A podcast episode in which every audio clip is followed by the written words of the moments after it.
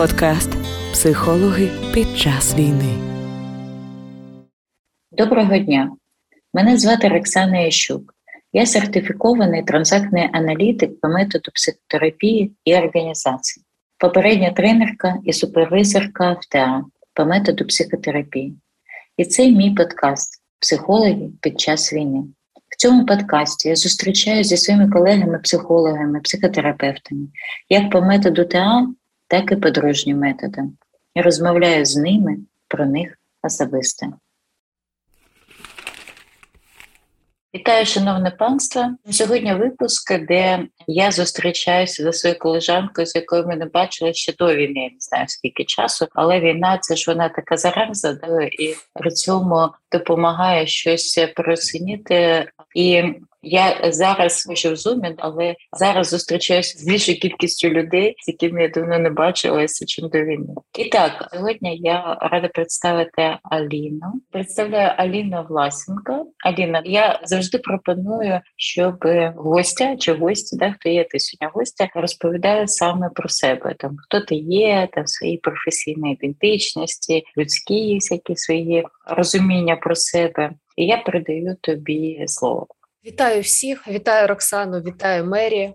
Мері це моя собака, що просто хто не знає, то не всі ж знають. То це така історія. Тепер тепер, тепер, тепер будуть всі знати. Дуже щаслива вас бачити нарешті, хоч так, хоч інакше. До війни, після війни, але я щаслива тебе бачити, живою, здоровою. Щаслива, що я нарешті маю змогу бачити. А і що я жива, здорова, і мої близькі живі, здорові. Я Аліна, навчалася з моєю красунею Роксаночкою, умнічкою, красавицькою на одному курсі 202 Наразі я не практикую. На щастя, бо не маю на то ні часу, ні натхнення, ні ресурсів. Є наразі діючим волонтером з допомоги військовим.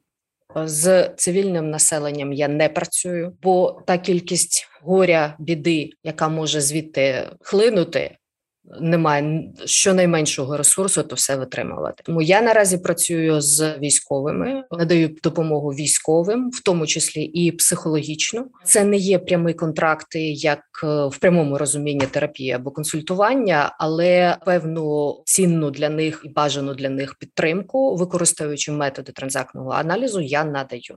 На це в мене щастя, на щастя ресурсів вистачає. Угу. Тому ось так. Добре, а якщо сказати про себе, от щось особливе, що ти можеш про себе розповісти, що тобі зручно? Про себе просто як про особистість. Да. Війна трясця їй ще раз показала мені мої сильні сторони. Я надзвичайно швидко адаптуюсь до будь-яких, які б вони не були важкі умови. Тому, дякуючи своїм сильним сторонам, я жива, мої близькі живі, і, чесно кажучи, ще багато людей живі. Тому наразі отак.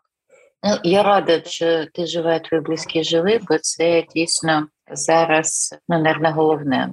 Не наверно, а головне. Чому я питаю про особистість? Тому що цей наратив, цей подкаст, який психологи під час mm-hmm. війни, він прийшов мені на думку, коли з початком війни я слухала подкасти Ну, коли я змогла їх знову повернутися слухати де, через якийсь mm-hmm. час, то я почула про те, як ну, журналісти де, записують різні наративи про те, як е, йде війна, де що відбувається, що е, люди відчувають, і це дуже важливо, бо наша психіка дійсно так да устроєна, що ми забуваємо, і ми пам'ятаємо взагалі, що відбувалося. Ну, якщо взяти там кожен день, то іноді ми можемо себе обманювати. Ну і бо де наше відчуття, де де факти, що відбувалося. Mm-hmm. Ну і це такі різні моменти. І я подумала, що це такий класний наратив, і чула про те, що психологи вони теж їх запрошують, вони теж почали розповідати про те, як допомагати дихати, як е, що робити в такому стані, і це дуже важливо, да, дуже класно. При цьому мені ну захотілося, щоб за всіми цими рекомендаціями люди теж побачили людей. Інших mm-hmm. людей, які надають допомогу, тому що я бачила, як колеги займалися і зараз займаються волонтерством. Ну, як це пік він почався, і були різні історії, і мені захотілося показати психологів, психологінь, психотерапевтів різних людей. конфесій, да, різних конфесій, каже одна наша з тобою де колежанка. Як Розумієш, психологи теж люди. да, що психологи це ж люди, це така цікава річ зі своїми слабкостями. Добре. Знаєш, друге таке постійне питання. Мгм. такий є костяк, є такі питання, що іноді спливають по ходу, а є такий костяк, по якому я йду. Так от таке друге питання: коли для тебе почалася війна? Якщо відкинути дату 24 лютого, я вже забула, який то був місяць, і повернутися до спогадів, які залишились, бо враження таке, що пройшло не 4 місяці, а 4 роки, і пам'ять вже потроху починає стирати всі спогади. Війна почалася зранку з гучних вибухів і з оцепеніння. Як би ми не готували себе, як я себе не готувала, не готувала своїх близьких до можливо того, що трапиться або не трапиться, все одно це було раптово. О п'ятій ранку я пам'ятаю, що відкрила Фейсбук. Ти писала Київ, повітряна тривога було. І в мене будинок знаходиться між Васильковим та Гостомелем. Це два аеропорти, які стали найпершими цілями, і вибухи були що там, що там, що зліва, що справа, і такий стереоефект. Мала ще спала. Ми з чоловіком вийшли на кухню. Я тобі, якщо хочеш, потім покажу. У мене тут на південну сторону на Васильків. Ну от за мною видно вікна. Зелені ще не було, і перше, що я бачу, це зарево такі від вибуху над Васильковим. Тремтяча рукаві з чашкою кави, і виходить донька Марго. Їй на той час ледь виповнилось сім років, там місяць тому. Виходить, і перші її слова: Мама, це війна. Недобрий ранок, ні що це гупає, ніяк воно, не де воно, ні відбувається. Мама, це війна. От тоді до мене для мене почалася війна. Як розказати дитині, якій 7 років, начебто вже багато чого розуміє, як розказати, що так, це війна, що є велика загроза того, що вона, мамо, тато можуть загинути у будь-який момент. І найстрашніше, що мама тато може загинути, а вона виживе. От як розказати це дитині, яка стоїть з розплющеними від страху очима і питає: Мама, це війна? От тоді е, з осмислення того, а що я маю зараз відповісти дитині, бо не відповісти. Ти ж розумієш, я не маю права. Я маю право взяти там певну паузу, але відповісти на це питання я змушена була. Бо потім полетіли літаки, потім гвинтокрили полетіли, і сказати ні, та ні, все ж нормально, тож нічого не відбувається. Неможливо, бо гуркіт стоїть такий, що навіть семирічна дитина прокинулась і запитала прямим текстом: Мама, це війна. Да, дитино моя, це була війна. І для неї, і ось тоді для мене розпочалася війна. Як би ми себе не готували напередодні в ніч перед е, ну, з 23 на 24, я дивилася Flight Radar, це онлайн ресурс.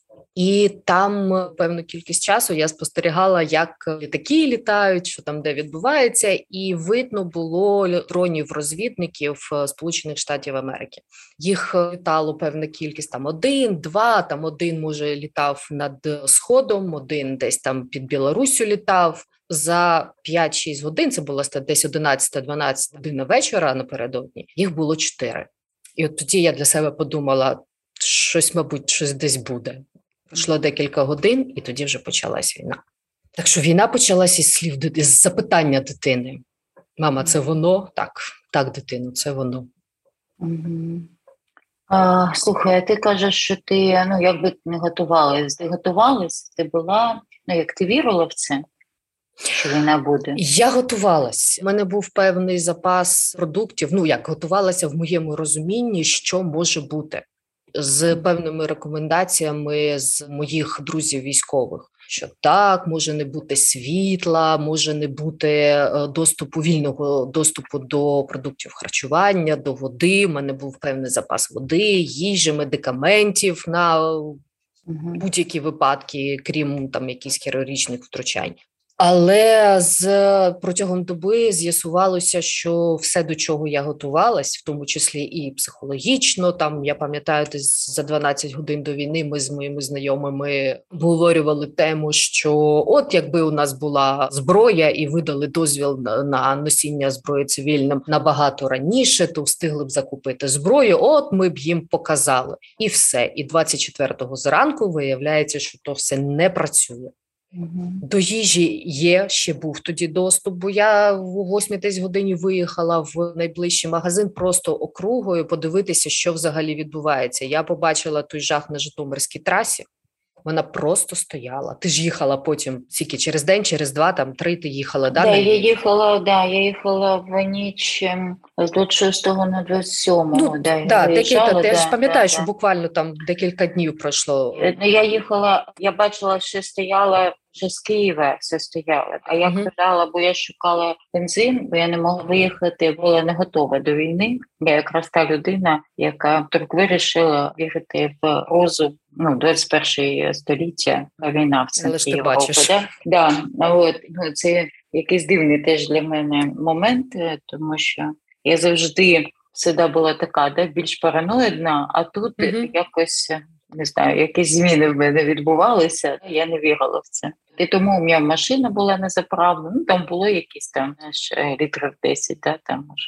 От я каталася, знайшла бензин і бачила, як люди їхали по стрічки. Ну, виходить, я їду, а мені назустріч та їдуть по Житомирській цій трасі. А от або я там була у мого бувшого чоловіка сестри на чайки.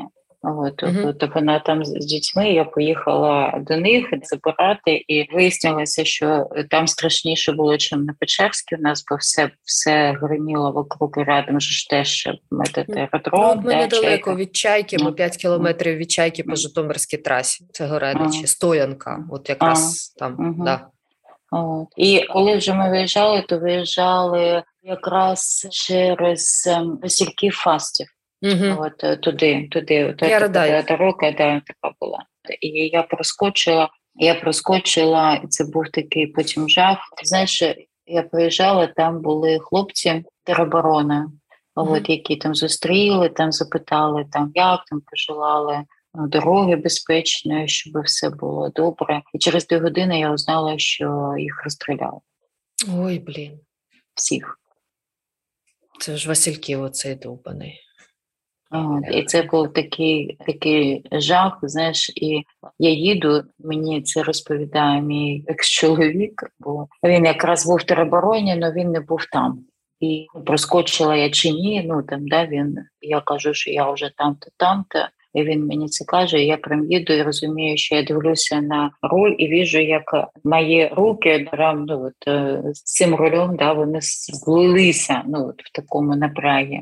Угу. От, І це такий такий да, теж ну, жах. Ну, Знаєш, е, да, да. От, Якщо Слухай. повернутися, да, повернутися да. до тебе, ти кажеш, що ти їздила, дивилася і там побачила угу. цей жах. І що було далі? Ти знаєш, от в тому то й питання, що жаху я не побачила, що декілька годин тому у мене дитина спитала: маму, чи це війна? Так. Я для себе відповіла, що це війна. Я чоловікові так, це воно. Зараз почнеться жах. За декілька годин потім я виїхала десь в району цієї заправки Стоянка, Стоянка Гореничі, це світлофор. Бачиш, а я заправилась за 12 годин до початку. Я дитину за, за добу. Я малу відвозила в школу і заїхала на заправку, а раптом що? І в мене був повний бак. От ага. готувалась, а все одно стояла Житомирська траса але вона стояла чемно, як у мирний час. Всі ніхто нікого не обганяв, не підрізав. Були железні черги на заправках, але ніхто, вибачай, морду один одному не бив. Ще там штурмом ті заправки не брав. Десь там гупав Васильків, десь там щось уже на Гостомелі, щось, мабуть, вже долетіло. По Києву була повітряна тривога. Заходжу в магазин, всі з візочками, чемно собі в черзі стоять. Ніхто так, от в паніці в істериці не згрібає ті продукти. Навіть щось можна було нормальне, якісь сигарети можна було ще взяти, ще ніхто не вигрібав. І ось почався такий то перше шок. Потім ні, нема ніякої війни, і далі по стадіям.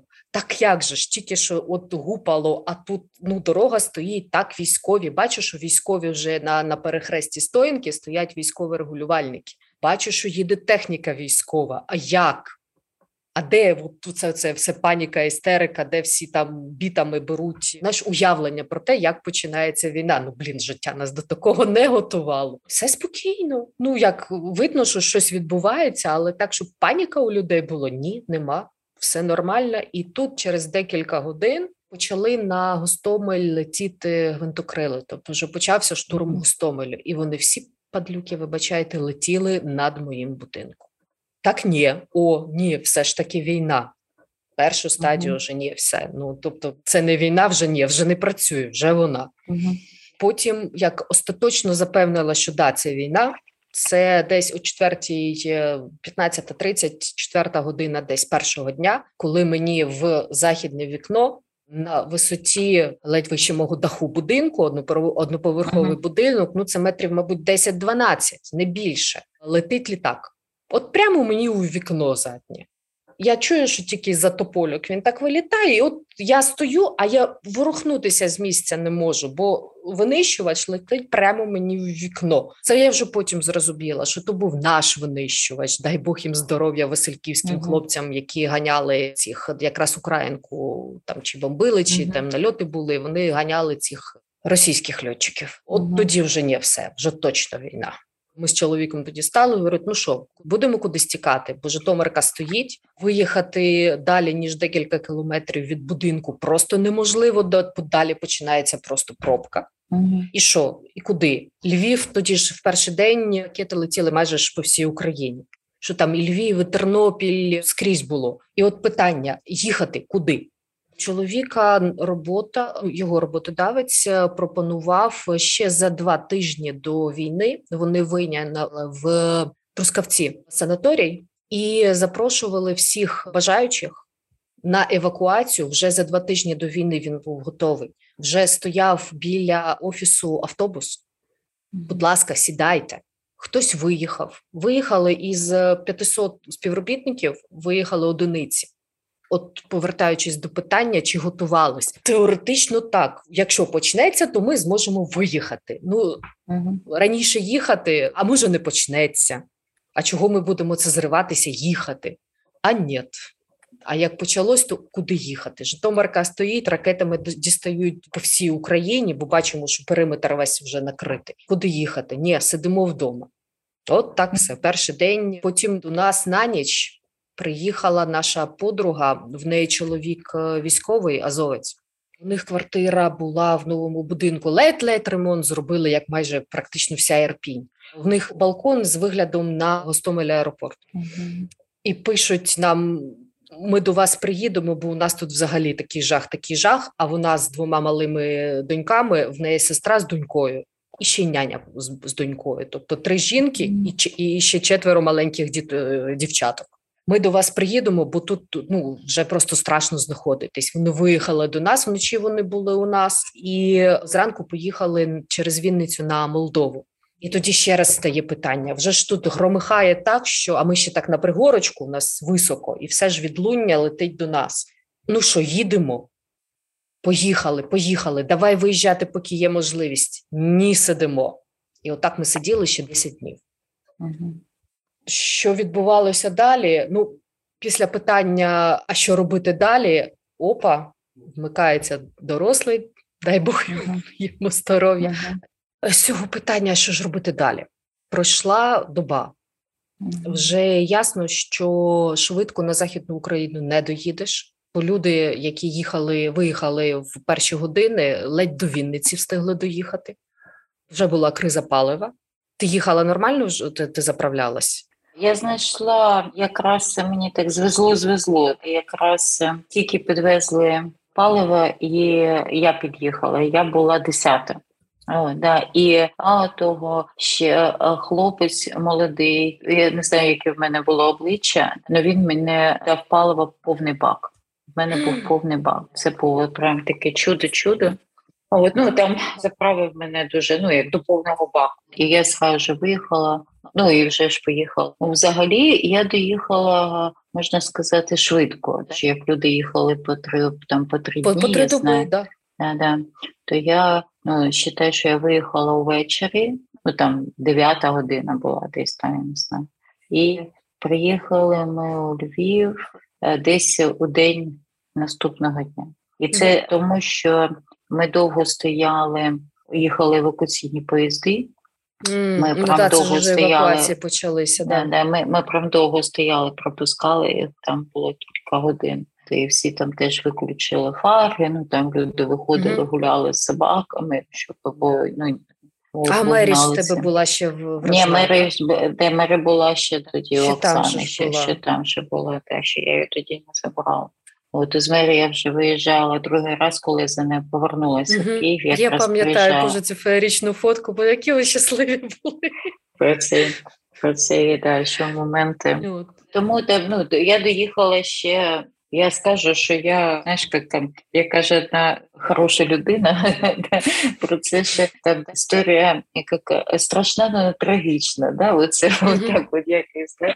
От я коли там дивлюся про це, це воно так було страшно, але не трагічно. Знаєш, от як е, є така фраза, знаєш, «отделалась легким испугом. Це от Це В цілому са- сам, саме так і було, що воно було страшно, страшно, але було страшно навколо. Але дякувати, я не знаю, яким там і силам, і нашим діям ну, з чоловіком, і нашому вчасно прийнятому рішенню, що все було страшне, але все пройшло повз. Бо я пам'ятаю Аню Головань, Мгм. це ж буквально від нас декілька кілометрів вона була.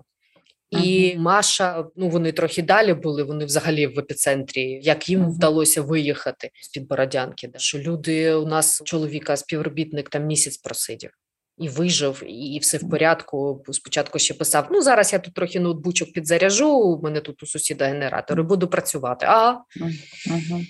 Ну, перші дні всі так всі так, мабуть, думали, що ну зараз воно там швиденько. Я казав, а може, все так знаєш, ці качельки пішла. Може, все таки не ще не війна, може, ще не, не, не немає такої прямої загрози життю, бо там Василько від нас там, от за спиною у мене Васильків, а от переді мною Гостомель. Ну ми ж так посерединці знаходимо. Може, все таки вони ж не будуть по цивільних гатити. Може, все таки ні, може, ну посидімо трохи. І як вночі полетіли над будинком, вже і гвинтокрили, і вже і авіація іли пішли на десант на Гостомель. І як почали вже працювати наша артилерія, дякувати Боже, що чоловіка співробітник він сам з Донецька, і він в 14-15 році був в АТО.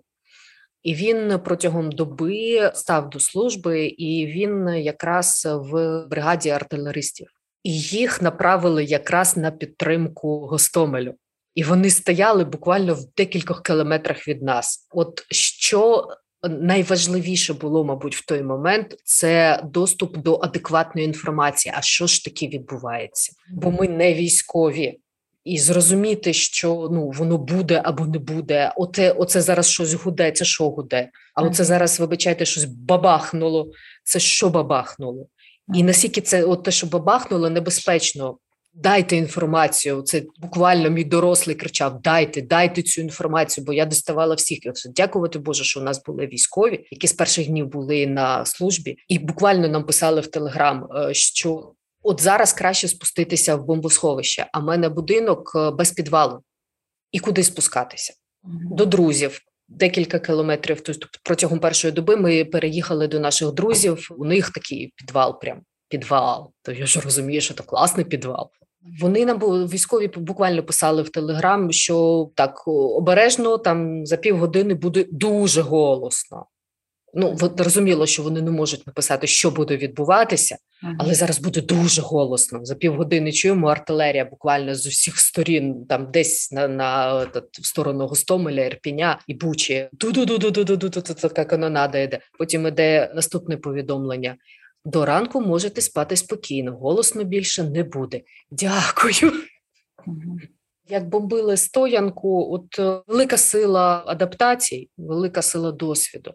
Як е, почали літаки літати, вже долетіли до Ірпіня Бучі, і танки йшли на стоянку, вже дійшли тут. Буквально це було 5 кілометрів від нас. Почала авіація працювати, ворожа авіація почала працювати по наших позиціях. Ми сидимо вже у наших друзів Але там установка була така: ми в підвалі не сидимо, ми сидимо в будинку у разі небезпеки.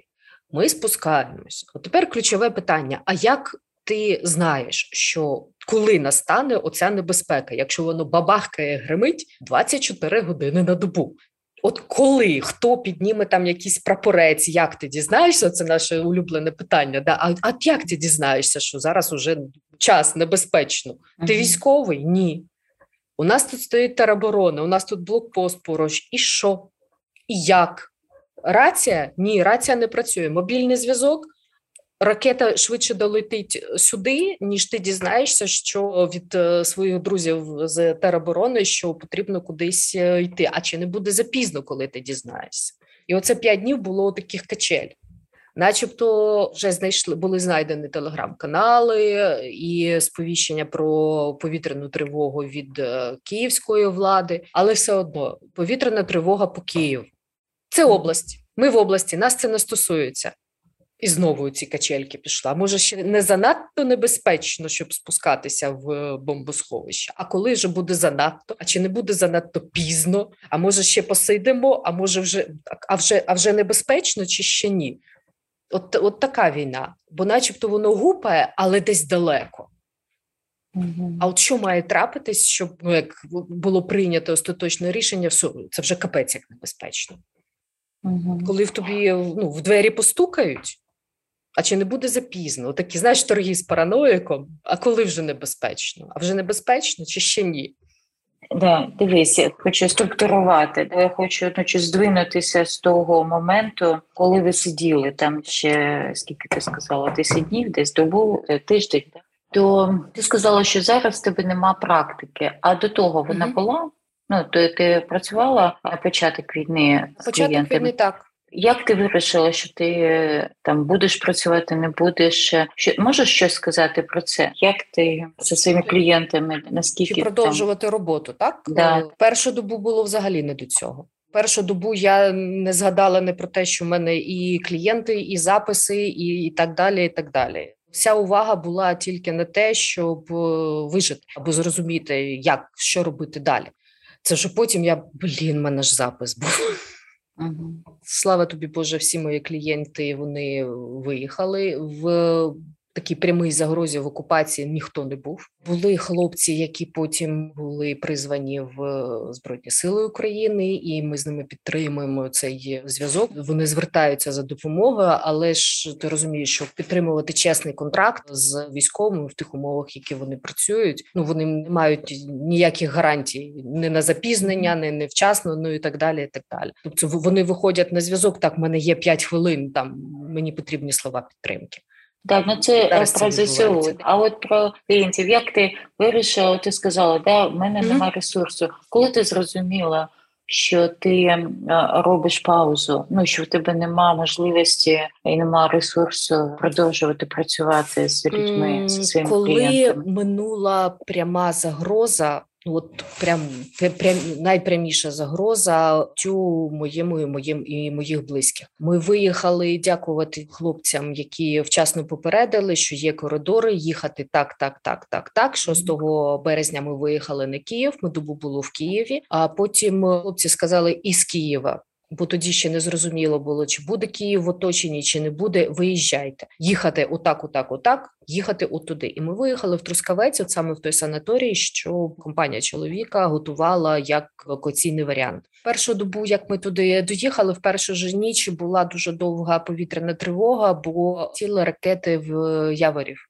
П'ять з половиною годин була повітряна тривога. Ми спустилися в санаторію бомбосховище з дитиною. А чоловік сказав: ні ні ні я не для чого сюди їхав, щоб спати не в ліжку, а спати в підвалі. В підвалі було дуже холодно, протяги, сиро і так далі. І, Ні, і оце був такий момент, що з одної сторони я розумію, що ракета може прилетіти, і я відповідальна як мінімум за своє життя і за, за життя своєї дитини. По-друге, ну я ж не можу якось змусити примусити чоловіка дбати про себе і дбати про свою безпеку і спуститися в те бомбосховище. Ця ніч минула, пройшла ще доба, щоб просто прийти до тями, якось зважити свої сили, де я знаходжусь, наскільки тут безпечно, і наскільки в мене в якому стані я. І тоді я зрозуміла, що ні, це занадто дорого для мене.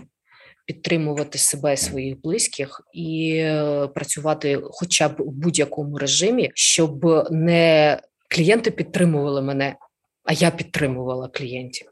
Це десь два тижні пройшло з початку війни. Так, я розіслала всім повідомлення, що наразі контракти призупинені. Кому потрібно, я на зв'язку, але роботи в такому форматі, як це в будь-якому форматі, як це було до війни.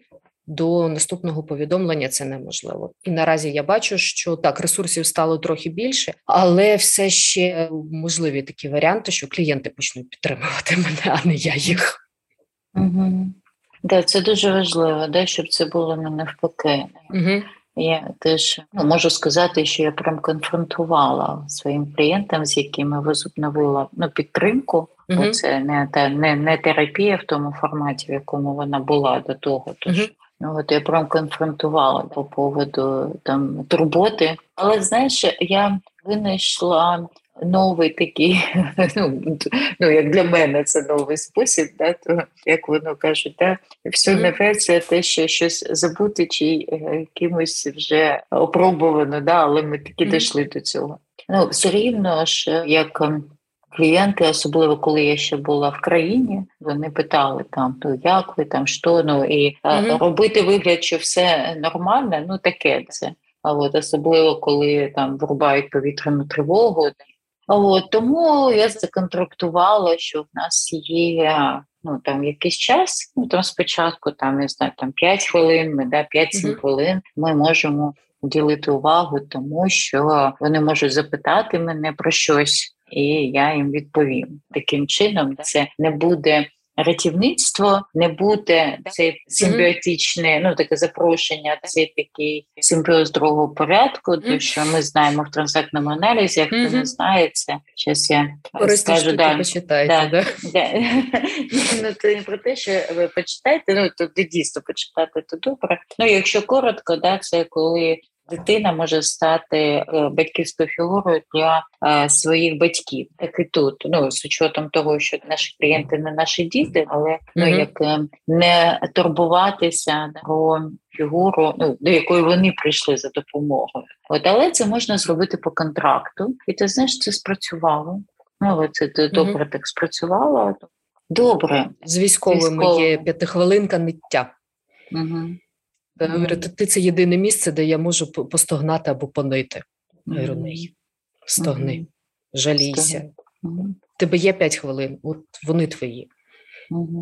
Знаєш, в мене більше знаєш, визиває такі коли там я хочу постогнати, ну я розумію, що там я маю на це право. Ну, ну зараз, коли я там стогну і там щось пишу, наприклад, а потім приходить людина, яка знає, що вона знаходиться в там гарячій точці, ну прям в самій mm-hmm. гарячій точці, і пише мені якісь заспокоюючі речі. Я думаю, mm-hmm. кошмар. Ну як. Е, що відбувається. Тут сиджу Хто в безпеці, кого підтримує, да, да, кому да, безпеці, да, та людина там сидить під огнем, да, і мені тут заспокоює. Оце ну, велика це... велика сила адаптації людської психіки, що mm. вже не спри... не сприймається за небезпеку або щось таке неординарне, те, що відбувається навколо. Таке військові звикають до цих вибухів, і для них вже це фоновий шум. Те, що для нас вважалося, а там небезпека, небезпека, для них це робота. Дякую, дякувати цій силі адаптації психіки людській. Да. Що має, має Угу. Вибач, я якраз вчора проводила майстер-клас, я говорила про теорію когнітивних адаптацій. Ілюзії Тейлора є така теорія цікава. От, Добре, а якщо повернутися до тебе, Ну, от дивися, пройшла це перша волна, ну де ти була в прямій такої небезпечній ситуації. Mm-hmm. Ви виїхали, якось щось нормалізувалося. Да? І от ну, якщо подивитися, навіть по стадіям да, цього розвитку, ну як там пройшов там шок, пройшла. Там мобілізувалися, виїхали, зібралися. Mm-hmm. Потім що йдемо далі. Переход іде на слідуючу стадію, і треба знайти якийсь опір на те, щоб перейти в адаптування, треба Мгм. знайти за що зацепитися. е, То ще це зачепитися. ще депре- депресію ще треба пройти. От тоді почалась депресія, коли вже чітко було ясно, що звична структура безпеки втрачена, і вона втрачена назавжди. На практику немає сил. Те, на що опора була раніше, воно втрачено. От коли виїхали вже в безпеці, вже коли думки. Думками я могла звернутися на для те, що, що ж відбувається тут і зараз, Мгм. і ну, бігти від цього ну сенс. Мгм. Ми, ми, ж, ми, ж, ми ж дорослі освічені психотерапевтки. Ми ж це розуміємо, що ну не, нема сенсу від того бігти. От тоді, коли була безпека, от тоді вже зрозуміло, що все втрачено, все, що вся, вся та структура, яка була. І от тоді вже були і, сльози в тому вигляді, ну, в якому були, і депресія, що я днями не могла встати з ліжка, просто кудись піти, що, щось зробити, якісь там ну, побутові справи. Ні, от тоді вже почалося. Як ти знайшла вихід з цього? Як ти знайшла нову опору? Нова опора в новій реальності. Якщо я не можу з певних причин, клієнти повиїжджали, теж спробую знайти. Якщо я не можу надавати допомогу в тому форматі, в якому це було раніше, я буду надавати допомогу в новому форматі. От тоді відбувся пошук в новому форматі. А як саме? Ревізія своїх ресурсів. А на що мені вистачає? Я спробувала одну консультацію з клієнткою. Не зайшло. Я бачу, що це мені дуже важко. Бо так сталося, що вона була в окупації. І вона виїхала, і от я ж говорю, та кількість горя, та кількість е, біди і сліз, е, яка виливається на тебе, мені важко це витримувати. Тому ні, остаточно була поставлена крапка на певний час, що консультування і терапія в тому форматі, в якому це було до того, вона наразі неможлива. Я повернусь до того ну якось іншим часом. Тоді як? Через декілька днів до мене звернулися хлопці військові. То було ну просто питання із е, от, от як це розуміти? Фраза була така: от як це розуміти? На фронті гинуть хлопці. Це був ще кінець березня, ще навіть війська з під Києва не вивели. Чи це нормально, що на фронті гинуть хлопці, а вони ну там в чатіку, в телеграм-чатіку, а вони ржуть? Я говорю, ти знаєш, да, це нормально. І о, a brilliant idea. От в цьому, от з, з, цієї простої фрази почався новий формат. Ну, буквально випадково. От так можна робити і бути корисному, і знаходити в цю опору в е, новій реальності. Якщо є потреба допомагати, окей, якщо в мене є моя потреба допомагати іншим, то я буду допомагати от саме так. І повертаючись до того моменту, то був такий приплив сил і енергії, що да, це нормально. Нормалізація і пояснення військовим тому, що те, що цивільні люди, не знаходячись в прямій небезпеці і на війні, вони мають право радіти і мають право жити таким життям, які, які вони хочуть. І мені шкода, що ти наразі не можеш жити таким життям, яким ти хочеш, бо ти потрібен там, і ти робиш те, що від тебе залежить. І ти не, не боженька, не Господь Бог, ти не можеш своєю однією головою і руками і ногами врятувати всю країну. Тому ти роб, ти на своєму місці, ти робиш те, що ти можеш, що від тебе вимагається. І от в цьому був була опора на новий формат. Тобто ти хочеш сказати про те, що ти знайшла опору в тому, щоб дати опору іншим. Я правильно Так. зрозуміла? Так, але але з невеличким, але не цивільним. Ну, я зрозуміла, да. не цивільне. Я ну от не знаю чому. Я не хочу про це думати. І крім я ж того горя, що виливається, не можу знайти іншої причини, але то і не потрібно. Ну я не можу, і все. Ну, А з військовими е, мені зараз- легше працювати. Мгм. А от Ну, зараз же ж не про те. Зараз питання про те, як знайти опору. І тут же ж, е, знаєш, як е, коли людина не має цього досвіду, вона може взяти цей досвід у інших людей. Вона може побачити, як справляються з цим інші, і зробити щось за сейм, ну щось те схоже mm. на це. От, тому ну я чітко, я чітко можу пояснити, чому з військовими там структура. Там чітка структура, там чіткі вимоги, там все чітко структуровано. Це та структура, яку я люблю. І оця нова структура вона була знайдена з опорою на армію. Угу. Ну, тобі ж дивись, це опора, mm-hmm. а ти із старого життя взяла, знайшла структуру, ну mm-hmm. да, якщо взяти, і знайшла її в нової реальності. Ну, цю mm-hmm. структуру перенесла так. і е, зробила собі таку опору. Добре. Знаєш, я розумію, що зараз дуже складно ну, якось там говорити про якісь плани, але ж, але ж як же без планів, тому що ну це ж про життя. Якщо ми кажемо про те, що важливо продовжувати життя, ми віримо в перемогу. Це наша така, як колективна глобальна да, глобальна да, да, мета, да, і наша така ціль. От при цьому кожна людина повинна, щоб були якісь плани до її життя. Ну і це тоді, да, як кажу, сприяє перемоги. Ну, от. Є ли якісь плани для тебе? Що ти думала ще про своє життя зараз під час війни і як там далі? Такі невеличкі просто екскурс, щоб було зрозуміло про що буде йти мова. Ми з чоловіком почали будувати будинок власний, власне, в якому я зараз знаходжусь. Ще мабуть, чи на другому, чи на третьому курсі 202-го курсу. Але за два місяці до того, як ми мали сюди переїхати, нас будівники заїхали вже робити ремонт, фарбувати стіни, там стелю робити. І в першу ж ніч вони спалили наш будинок і спалили його разом із собою. Тобто було два трупа і мінус один будинок. Благо, що до нас не дозвонилися вночі, бо вже стало відомо зранку, коли вже все потушили, коли вже всі роз'їхались, всіх порозвозили. І ось тоді відбулося те, знаєте, перше, перша втрата опори. Що з'явився хтось сильніший, або той, на кого я не маю впливу, не маю контролю, і все порушив. Знаєш, такий як ем, злий дядько, який приходить до дитини в пісочницю і і валяє пасочки. Ми відбудували. Як бачиш, ми зараз тут знаходимося. Відбудували його і не добудували, не доробили. Почалась війна. То ще багато чого робити, але ж ми переїхали. Переїхали ще до війни, і от перша глобальна мета, яка мене тримала, мені потрібно знову добудувати мій будинок.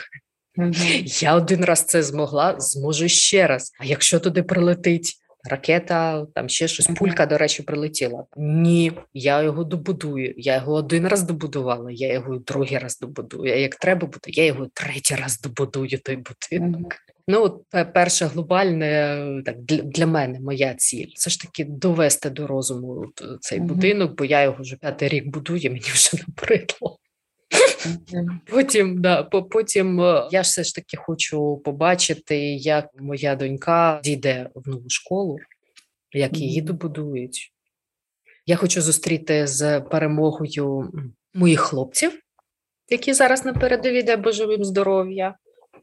А далі далі побачимо, яка буде нова реальність, і будемо будувати плани, вже опираючись на нову реальність, яка буде після перемоги. А те, що буде наша перемога, я не сумніваюся. Ну, я теж так про перемогу, я не сумніваюся, просто що угу. а, ну, коли це буде, да, і на жаль, знаєш, що допомогло? Не так це От, просто, да. Господі, нагадай, будь ласка, хто із е, клієнтоорієнтованої терапії в концлагері був? Плін вишибло з голови. Клієнтоорієнтованої не знаю, логотерапії Віктор Франкл. Франкл, от Віктор Франкл. Він казав, що той, хто знає навіщо, завжди знайде як. Так? Угу. Так же ж, якщо я не помиляюсь. Було була в нього. Той, що той, той, хто знає навіщо, завжди знайде як. Навіщо жити, завжди знайде, як жити. І те, що дало сили, це згадування його долі, що він, навіть перебуваючи в концентраційних таборах, все одно знаходив сили і в собі, і і писати книги, і е, мати власні думки, і підтримувати тих, хто був е, з ним поруч. А він був в набагато гірших умовах, ніж я зараз знаходжусь. Тому той, хто знає навіщо, завжди знайде як. Знаєш, я думаю, що якраз на цьому гарно як підводити да? таку mm-hmm. черту, такий дух. Якщо повернутися ще до того, що ти сказала про опір, я подумала, що це теж можна взяти для себе як такий лайфхак чи такий ресурс. Ну, от, щоб роздивитися історію Віктора Франкла, да, яка mm-hmm. був концтаборі, то він казав про те, що ну, він і вижив, тому що він зробив опір на тому, що було просто ну, там поруч кожен день, да, поруч, mm-hmm. і що він просто робив ну, те, що там треба було робити. І це такі речі, ну, які допомогли йому вижити. О, це колосально. Знаєш, я теж повернулася і до Віктора Франкла, що мені більше книга, ну така повинна більш свіжа. Це дітей вибір є. Mm-hmm. І от ці роботи вони знаєш, як дали таку мені опору, що якщо люди вижили, ну так ти кажеш, в таких умовах таких у набагато гірших да, умовах. Да, то я точно можу ну в таких вижити, в яких я є. А от якщо да, там повернутися до цієї фрази, історія mm-hmm. страшна, але не трагічна. Да, і але не трагічна. Да. Дякую, можна я собі заберу?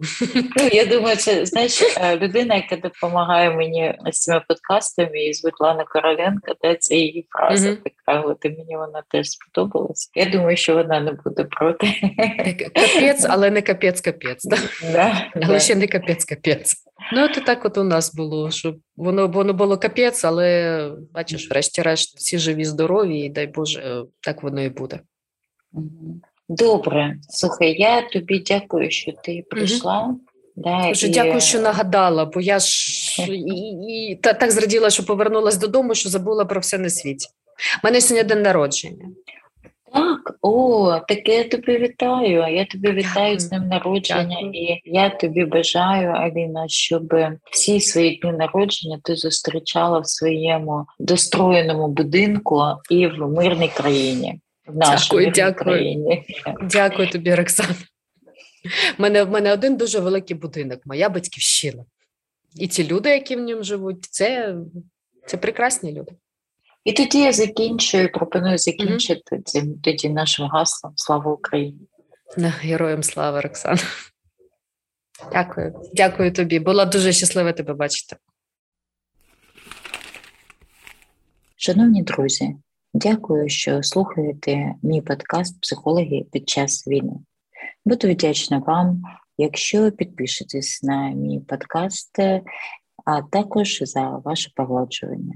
А це зірочки, оцінювання, коментари і побажання. До нових подкастів. Почуємось!